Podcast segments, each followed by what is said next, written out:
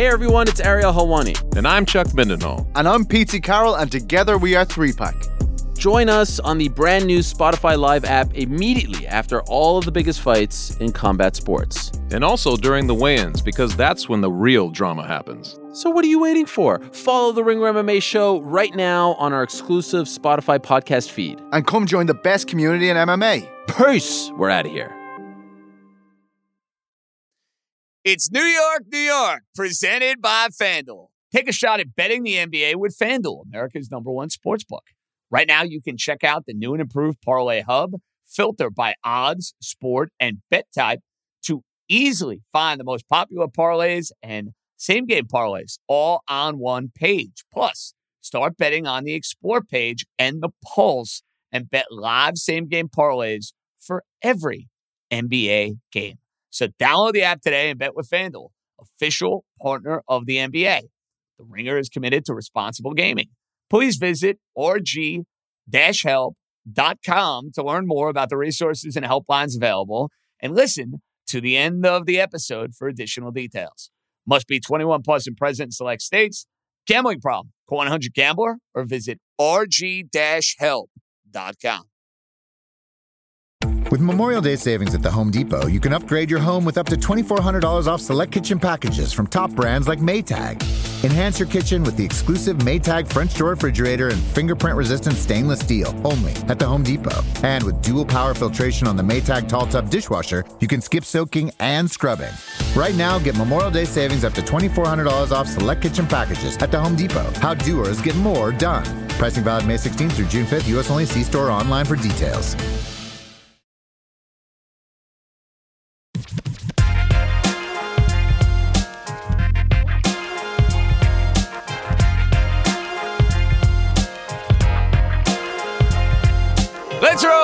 Welcome in a Tuesday and a Wednesday edition of New York, New York.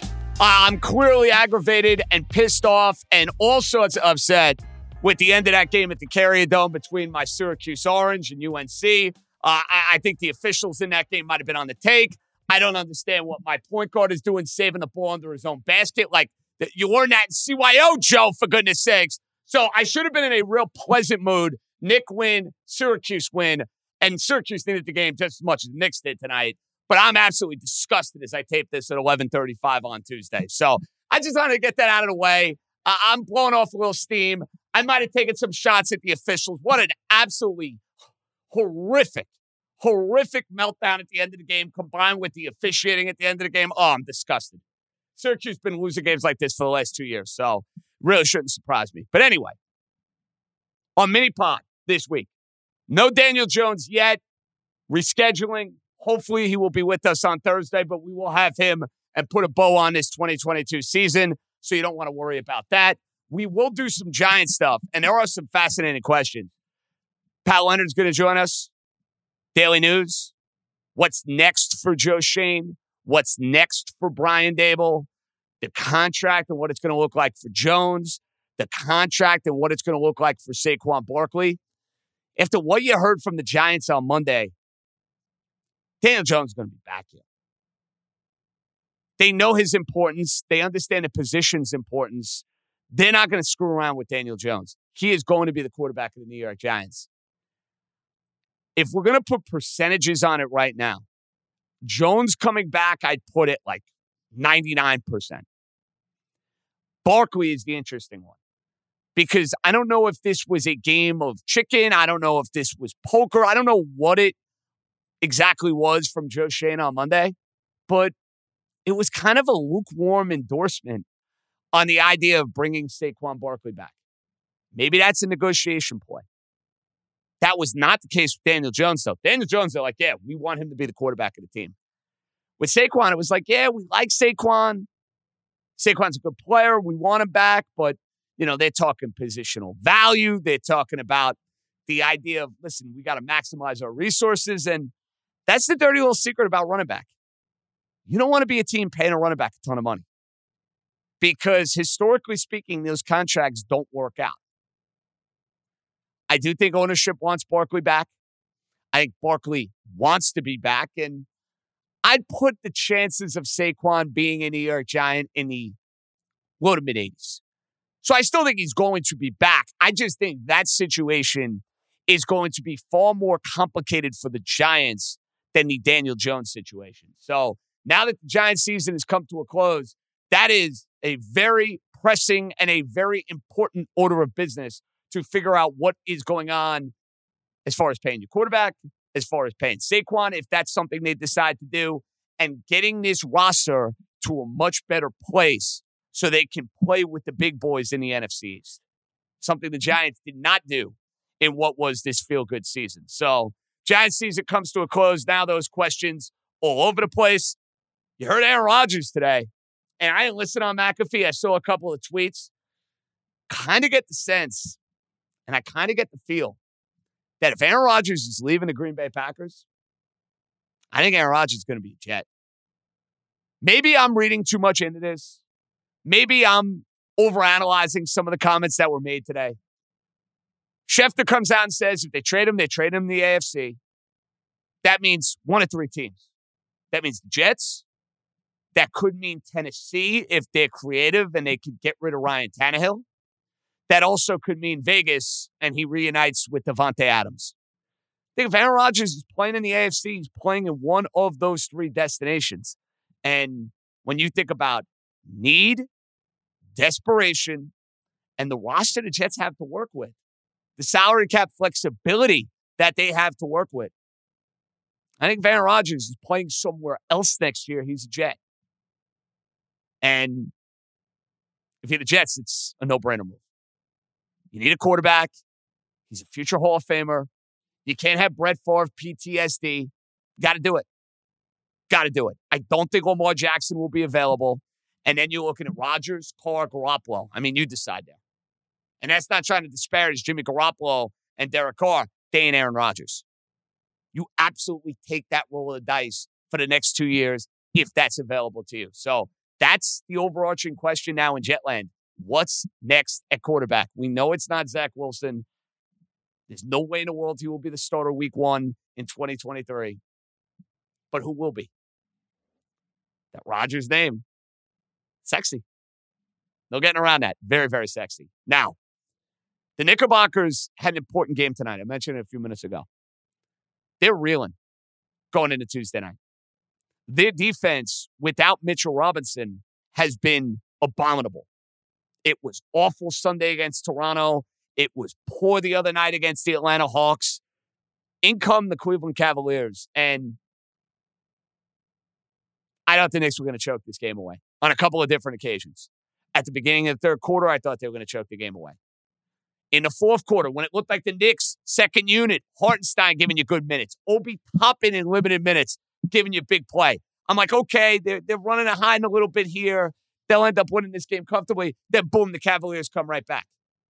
On a night where you got very little out of Jalen Brunson for his usual standard, a night in which RJ Barrett was incredibly inefficient and took a terrible shot at the end of the game. Julius Randle, to his credit, put the team on his back tonight. He was fantastic across the board, and the Knicks don't win this game against Cleveland without him. I mean, you look at the stat sheet for Julius Randle. Uh, the guy filled it up every which way imaginable. He hit the big three. You get the vintage Mike Breen bang. Definitely had a little extra oomph on that one. And Randle, 11 to 21, he hits eight threes and gives you 36 and 13. But even at the end of this game, Cleveland has the ball, chance to go for the win or the tie. I don't know about you, Knick fans. I thought Donovan Mitchell was going to come down the court and bang a three and break your heart. That's where you got to credit the Knick defense. They stepped up, ended the game, got the big start they needed. The refs, unlike the refs at the Carrier Dome, to their credit, they swallowed the whistles. They let the guys play. And the Knicks get a much needed win with the schedule they have coming up, where they have the Celtics on Thursday, nationally televised. They have the Nets on Saturday, afternoon game, nationally televised. They have the Lakers on Tuesday, nationally televised. Knicks are going to be playing a lot of games under the microscope, under the spotlight. Lose this game to Cleveland, then you're talking about five straight.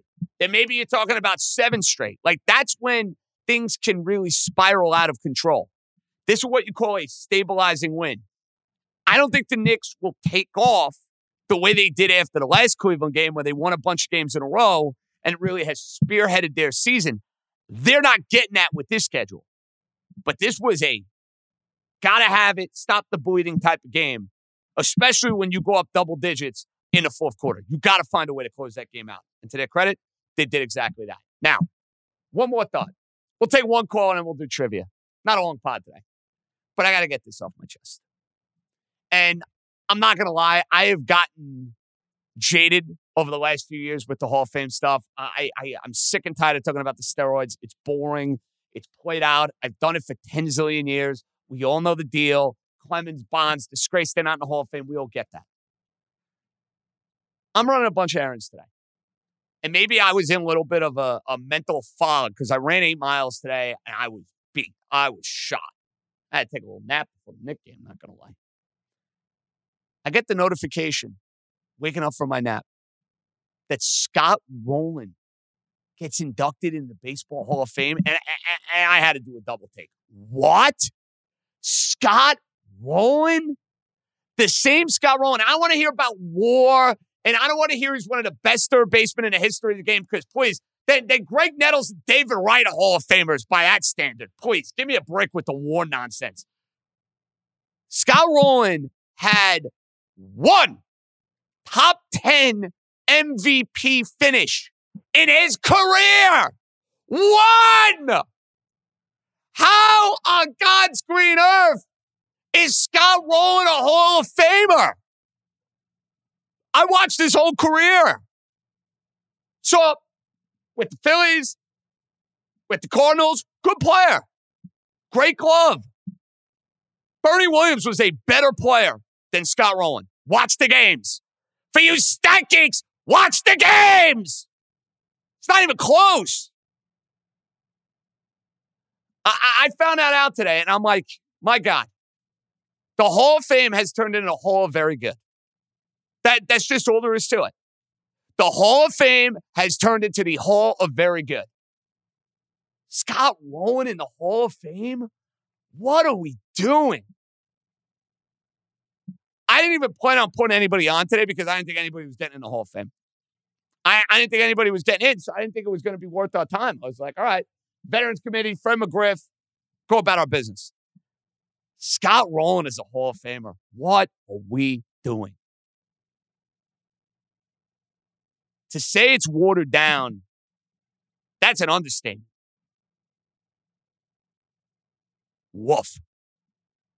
Baseball writers, let's be better. I can't believe Scott Rolen's in the Hall of Fame. And he's a nice guy. I don't want to. I don't want to rain on his parade, but like, come on, uh, where's the standard now? Hall very good. Ask yourself this question, and I don't any New York bias nonsense. Whose career would you rather have, Bernie Williams or Scott Rolen? And I don't think Bernie's a Hall of Famer. I love Bernie. I love him. He's not a Hall of Famer. He's that notch below that. So is Scott Rolen citing defensive war stats. Then put Don Mattingly and Keith Hernandez in the Hall of Fame too while we're at it. Jeez Louise. All right, let's take one quick call and then we'll do trivia. That really pissed. I don't know what pissed me off more today. The end of the Syracuse game or Scott Rolen getting in the Hall of Fame. You decide. I don't know. All right, let's take a call. JJ Sean from the Beach House in Belmar. It's been a while. Uh, we're post Giants. We are in the midst of Knicks 500 kind of mediocrity. Probably not going to have a big trade, but hopefully do something at the deadline. And thanks for tweeting that earlier because I saw it today and I was like, what? Scott Rolen? Scott Rolen, Hall of Famer. Not Beltran, not Wagner. Forget Jeff Kent. Forget Bonds, A-Rod, Clemens. Scott Rolen, Baseball Hall of Fame it's tough times right now in New York fandom. And I just got to look at this nonsense. Forget Albert Belle, uh, uh, uh your boy Benigno, uh, longtime Albert Belle advocate, as am I, in terms of on the field play. Major League Baseball, man, what's going on?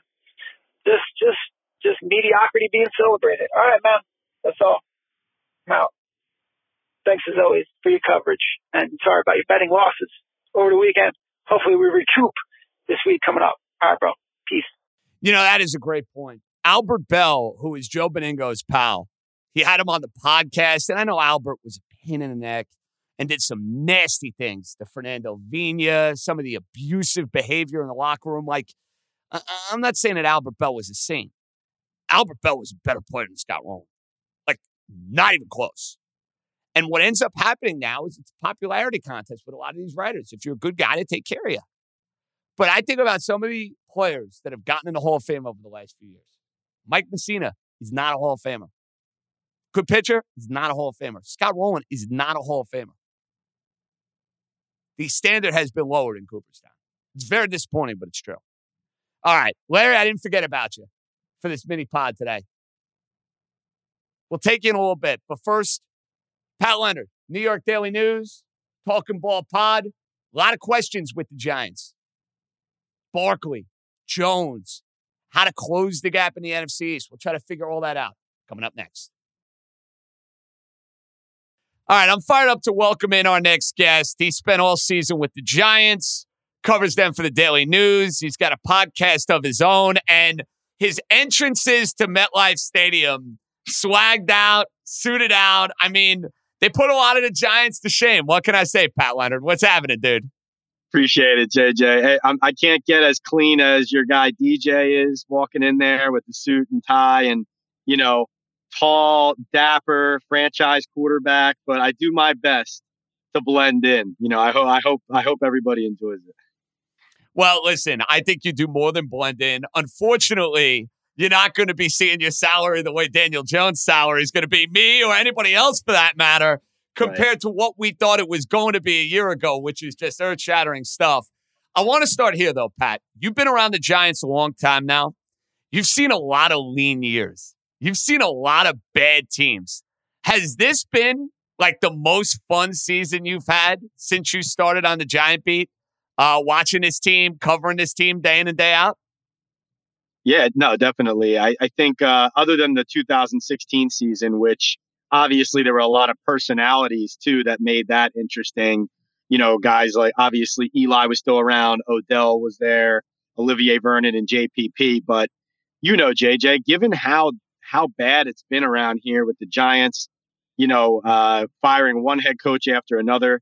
And even when there were some good feels in 2020, it was the COVID year. We weren't in the locker room and it was a six and 10 finish, right? So the idea that Brian Daboll, Joe Schoen, Daniel Jones got the Giants back into the playoffs. And, and let's face it, JJ, beating the Vikings the way they did with Daniel playing the way he did the, even though the Eagles game went terribly and even though their season ended on that low note, that Minnesota week after and the 24 to 48 hours after that game was something I think the team needed, the ownership needed, and frankly, you know, we needed to here in New York as fans and as media. And as far as being a fun season, I mean, you know this, JJ.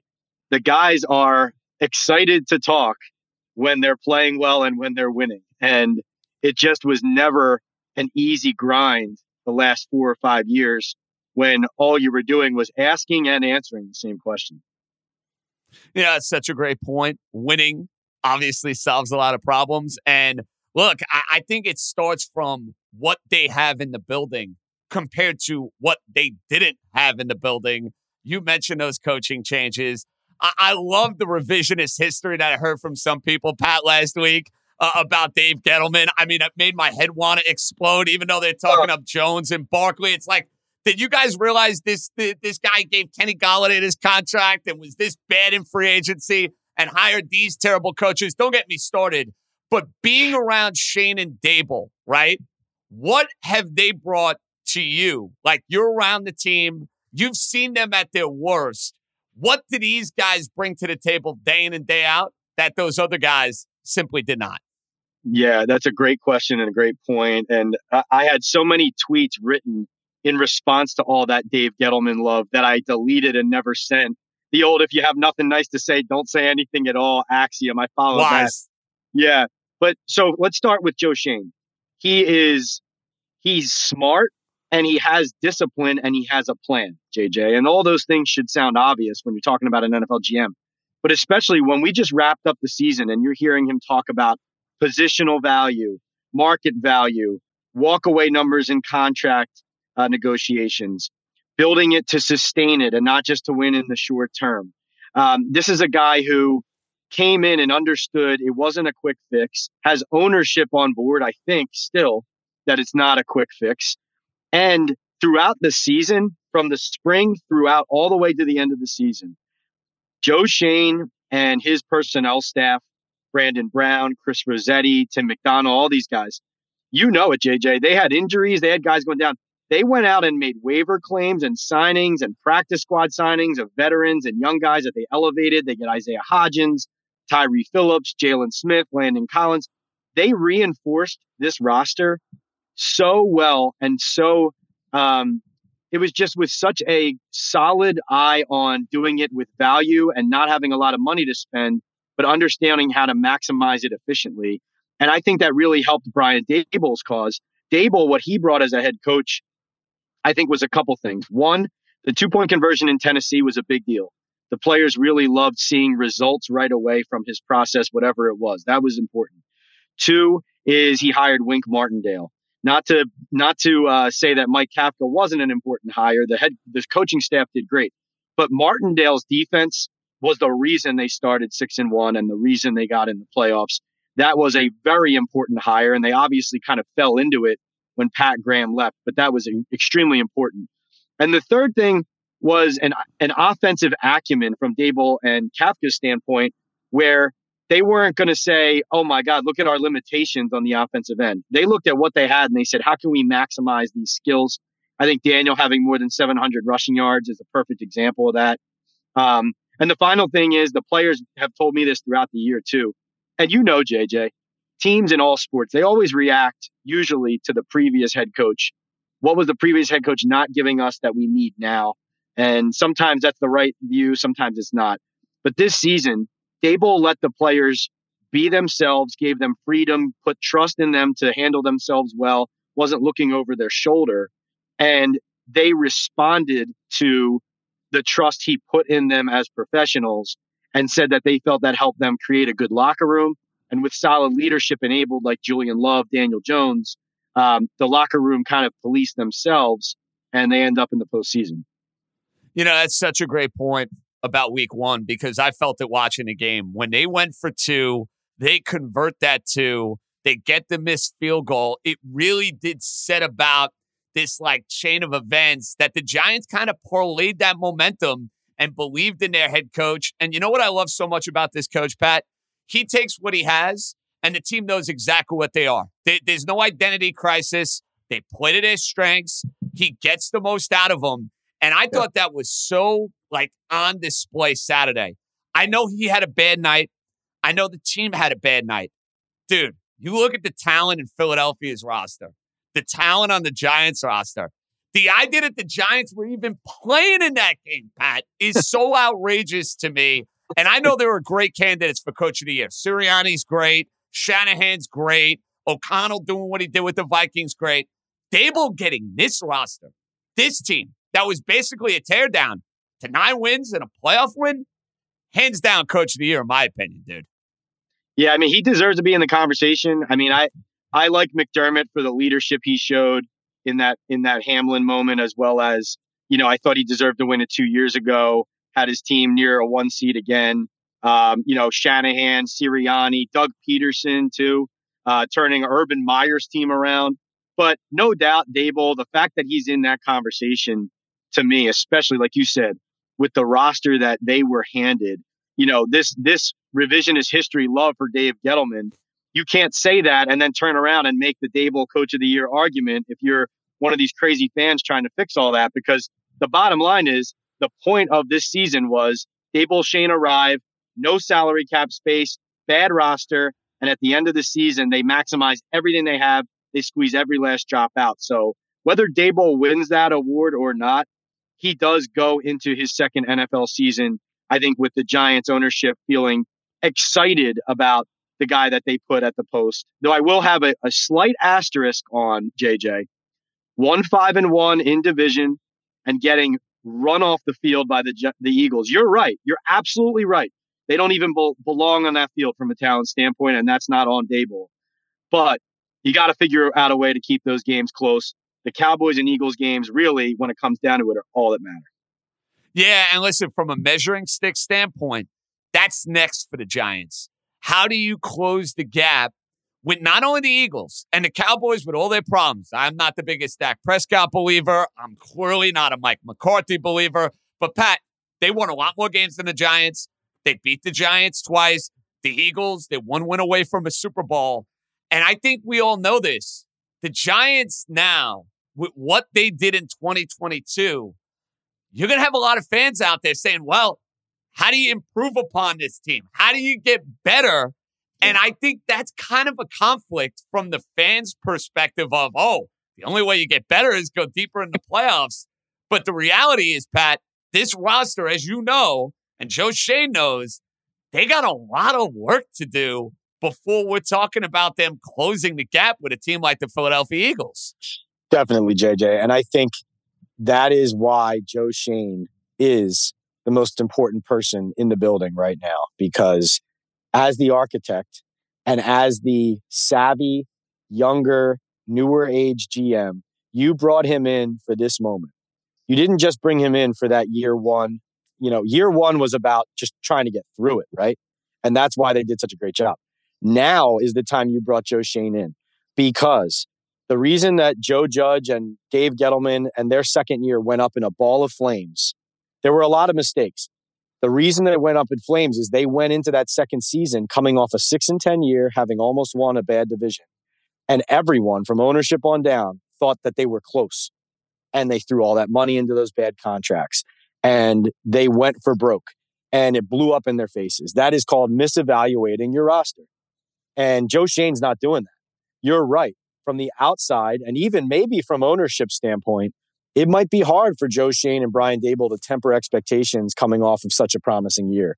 Nine wins, first playoff win since 2011 season, first appearance since 2016. But I think Schoen, I'm excited. Uh, frankly, JJ, I am excited about after sitting there talking to Schoen um, on on the Monday after breakup day and listening to how level headed he sounded about expectations and where they're going and the fact that this is just step one, I think he has him in the right direction. The question is, to your point, harder schedule next year. You can't keep everybody, you can't pay everybody. Who do you sign? What do you do? If they win seven games next season against a harder schedule, will fans consider that a failure? Will ownership consider that a failure? because they sh- they shouldn't in the context of where the program has been. But this is a year to year league, as you know. Yeah, and I think that ownership should show a lot more patience, just based upon what you've seen immediately out of Schoen, out of Daboll, getting in the playoffs, winning a playoff game. There's going to be a lot of time, Pat, to dissect who's back, who's not, and what's next. The guy who joins me every Tuesday sure seems like listening to Joe Schoen and knowing John Mara's feelings on the previous regime failing Daniel Jones, I, I, think I'd be borderline shocked, Pat, at this point, if Daniel Jones is not the quarterback next year. Is that fair to say? Absolutely, JJ. I think, uh, and I think Joe Schoen slipped in a good way for for anyone who believes in Daniel Jones and said we're we're happy he's going to be back. I think by the by the midpoint of the season, once he won that game in Green Bay, JJ, or in London against Green Bay, I thought that was the moment. That was the moment where you said, all right, this guy's going to be their quarterback next season, even if it's just a one year tag. Like that was where it started going uh, on the up and up. And then the way he finished the year, obviously they're going to have conversations on a multi year deal. Um, you know, I think that they use the tag on him and not Barkley because he's the asset and it's the placeholder. But people have to remember, like when you talk on Twitter about this stuff, people don't understand. When you say use a franchise tag on Daniel Jones, you're not saying the Giants should only bring him back for one one year. What you're saying is they will use that as a placeholder if they need to while they work out that long-term deal. So if they can't come up with a deal and a compromise contract, then that could result in Daniel playing on a, a one year, $32, $33 million contract. But I think the idea here, especially listening to Schoen and looking at how Daniel played, is they want him back and they want him back for more than just next season Schoen is just a very, he's a hard negotiator and he has an idea in his mind of what he wants to pay and what he doesn't. So we'll find out what that is. But I think he's well aware that a quarterback, especially with the franchise tag existing, there's a floor to what you can pay a guy who's shown that he's a franchise QB. Um, on the flip side, Schoen's comments about Saquon Barkley were not nearly as open. Now, look, Pat, yeah. I think ownership loves Saquon. I think they want him back. I think Brian Daboll, quite frankly, wants Saquon back. He's an easy guy to root for. He had a terrific season. Pat, you've known me long enough. I don't pay running backs. That's just how I roll. I don't like doing it. I, I just think it's one of those positions that I I just don't value. Is Joe Schoen going to be one of those guys that says, look, I'm not paying a running back any which way? Is there a limit to what he will do with Saquon Barkley? Your, I still think he's going to end up back here. I just think it's going to be far more, what's the word, complicated than the Daniel Jones question. Is that fair to say? Absolutely. And JJ, honestly, I'm right there with you on the running back paying them conversation. And I'm telling you, I walked out of that press conference nodding my head thinking, Joe Schoen might be the Giants guy. Like this might this guy might be their GM the next 10 years. And his hard line negotiating on Saquon was a major reason why I was thinking that. Because it's not about not liking Saquon. Of course they know he's a good player. It's about a reasonable understanding of what it takes to construct a roster and a realistic and as Schoen said, take emotion out of it evaluation of what a player is. And the fact is Saquon's very good sometimes makes great plays, but has been injured and is not a great player in the in the sense of some of the top running backs in the league right now. He hasn't shown it consistently. They needed him to dominate a playoff game against the Eagles. He didn't do it. I mean, the, the bottom line is if you're paying him, you're paying him as a piece of an offense, not as the main focal point of your offense. And so you, you look at the you look at the the numbers, right, JJ? And some of these contracts were signed in different different times, whatever. But when you show me that Nick Chubb's in the 12.2 range, Derrick Henry's 12.5, Aaron Jones, Joe Mixon 12, you know, Kamara and Christian McCaffrey are the ones above at 16 and 14. But if Saquon is not willing to accept a deal that's in and around that 12 marker, maybe even a little bit lower, and I, I would pay him less than that. But if he's not willing to take that, then I don't know if he's going to be on this team. But you make a good point. Like it's the Giants are not in a position to get rid of good players either. So it's not like you want to just see, see them send guys out onto the street and get nothing for um, you know assets. But you know, I'm encouraged by the fact that Joe Schoen recognizes running back is replaceable, and that he is he probably would simply, to your point, ownership loves Saquon. He's their most marketable person and player in the organization. And so I think Schoen would just have to present a full scale plan on if we're not using the resources on this player that we drafted second overall and that we love as a person, here is how I'm going to use those resources otherwise. You need to convince people in the building of that, I think, before you walk away from the negotiating table with Saquon. Pat, let's be honest. If they got off to a crummy start last year, and I know that's hypothetical world because we might be singing a different tune with Daniel Jones too. I bet you Joe Schoen was thinking, we're going to stink. Saquon Barkley is going to be traded at the deadline. Like I, I guarantee Absolutely. you that was their initial thought process a year ago. It just goes to show you how things could change with the organization because now Daniel Jones is definitely coming back, and they're in a world where they kind of are in a position where the fans and ownership are going to want Saquon on this team. You make a great point. I'm glad you brought that up, JJ. Sometimes it feels like it's five years ago when it's only 12 months ago, but last offseason, you bring up a great point you everybody remembers Schoen's rhetoric and John Mara's rhetoric about Saquon was was iffy. I mean, they would not slam the door on the idea that he was possibly available. They did a lot of pu- public posturing to act like they were mischaracterized when Schoen first said that they would listen on any player. But the reality was they were in the position, as you just said, to look at their team and say, this season's not going a certain way. We're going to do the right thing uh, with some of our assets. Like the kind of trade they made with Kadarius Toney, which different player, just different circumstance, different reasons, but trading talent off your team that would have been that would have happened throughout the roster from for the Giants if they had gone downhill to start. You're absolutely right. Pat, final one. They're going to be in a much better position cap wise this year yeah. as opposed to the disaster that they were with Gettleman. It's not great. They still have to pay Jones. We'll see what happens with Barkley and Lawrence and a couple of other guys. But in free agency, I don't expect them to spend like drunken sailors. I don't think that's going to be the Joe Schoen approach. In fact, I think I'd be stunned if that's the Joe Schoen approach. But should I be looking at Buffalo Bill guys because of the pipeline there? Jordan Poyer, Edmunds, like any any Buffalo Bills that are going to hit free agency. Are those guys we should be looking at as potential giants maybe down the road or not necessarily?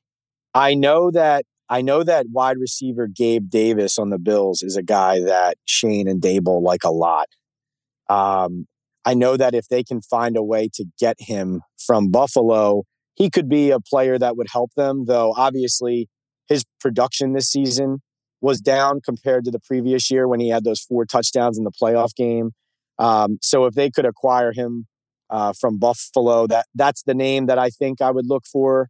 Certainly throughout their pipeline, I think any player that's from Buffalo um, that they're familiar with, especially that Schoen was a part of drafting, uh, makes a lot of sense for them. If they spend big in free agency, I think it would be on a corner um, or on a you know receiver's a position that I know Schoen said, you know, we, you don't need a number one wide receiver, but they were, I was told they were the most aggressive team at the deadline after Jerry Jeudy of the Denver Broncos before Denver announced like he's not on the block anymore.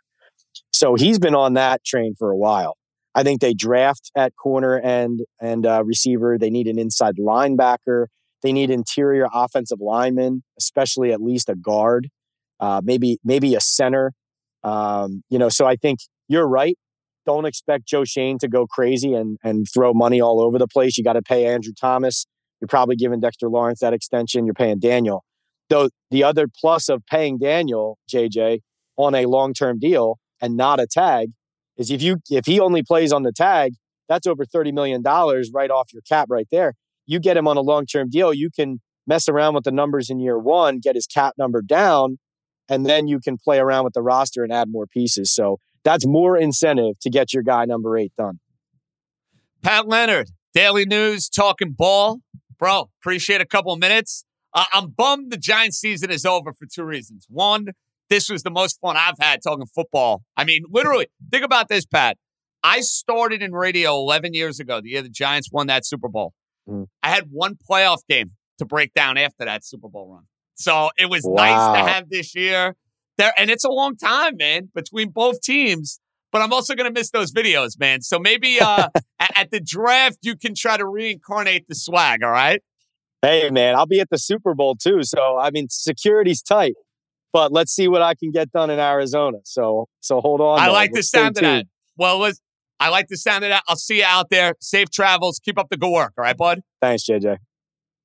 All right, that's our guy, Pat Leonard at Daily News. We'll come back, wrap it up a little trivia. That's next. All right, before we say goodbye, trivia time. Larry, I didn't forget about you. I told you I didn't forget about you. My Knicks took care of your Cavaliers. I couldn't get the double dip, though. You know, I could not get the double dip at the Carrier Dome. Anyway, let's see if I can end the night with a glimmer, with some trivia. Let's hear it. JJ Larry, Got two questions. Here we go. Who led the major leagues in stolen bases in the decade of the 90s? The second question is all four quarterbacks left right now are 27 and under. What year is the last year that happened? I'm out. Oh, man. I'm going to start with the 90s stolen base question because I think I'm confident my answer. Kenny Lofton.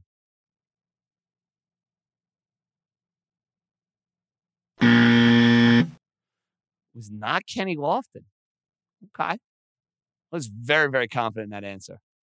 If it's not Kenny Lofton, Stefan, Otis Nixon.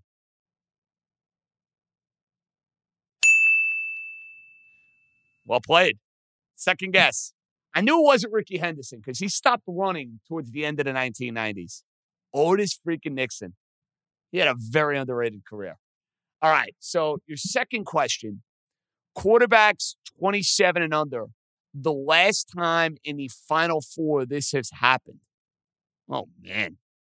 I mean, you got to go back years because Tom Brady has basically been in the Final Four, it feels like year after year after year after year. But what I'm going to say is, and I actually think I'm pretty confident in this answer, you got to go to a year in which Tom Brady was not a part of the postseason tournament. So, by that process of elimination, you had Sanchez, Roethlisberger, and you had Rodgers, Cutler in 2010 season, 2011 January. Stefan, that is my guess. Rodgers, Cutler, it is not it. Stefan didn't even let me say it one more time. I, I'm surprised. You know why Roethlisberger? Roethlisberger must have been a little too old, or Rodgers must have been a little too old. But I was very confident in that answer. Very, very confident in that answer. See, 2008, that's out because you had Kurt Warner, way too old. Donovan McNabb, way too old. Oh, man. I'm going way back then. I'm going back to like Brady and Manning when they were babies.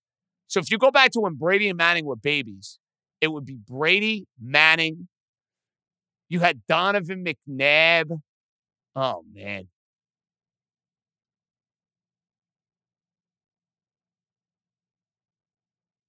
Here's my guess, Stefan. Brady, Roethlisberger, McNabb, and Vick. Am I am I heating up or no? No, you, you're still too far away. I will give you this mid 90s. Oh, we're going way back then. Mid 90s. See, I appreciate that. See, I thought I, I thought I might have been able to squeeze it into the 2000s. Mid 1990s. Young quarterbacks. All right, I think I know. Bledsoe, Brunell, Favre, Kerry Collins. Let's go. That one took a little work. Larry, that was an excellent, excellent question. But there was a lot of resolve there. Stefan, I only needed a minor hint there, too. I only Can you give me the hint. year? Can you give me the year for I our fans that don't know? because it was the 96 season, 97 uh, month of January. That is correct for our fans that didn't know that. That is like the prime years of me starting to watch football. A little before that, but like by like 96, I was starting to really become a little encyclopedia. Way too disturbing for everybody out there with like seven, eight year old JJ thinking he's a little know it all with all this stuff. And now, some things never change. What can I say? Fun show. We'll have Daniel Jones at some point. If it's not Thursday, it'll be one day next week. I promise you that. We will have all our preview ready for Championship Sunday. Benigno, Art Caesar, and we'll be dropping the pod late on Thursday because the Knicks and the Celtics are playing a nationally televised Thursday night game. Good opportunity for the Knicks. Celtics had a brutal loss tonight. I'm still angry about this Q's game. I'm looking at the free throw discrepancy, and I'm sick. I don't know what's worse, that or the idiot point guard saving a ball under his own basket. Oh my God, I'm not going to be able to sleep tonight. They needed this win. Needed this win. Makes me sick. Stefan, good job. We'll chat on Thursday. Hope everybody has a wonderful Wednesday. JJ out. Be good, everybody.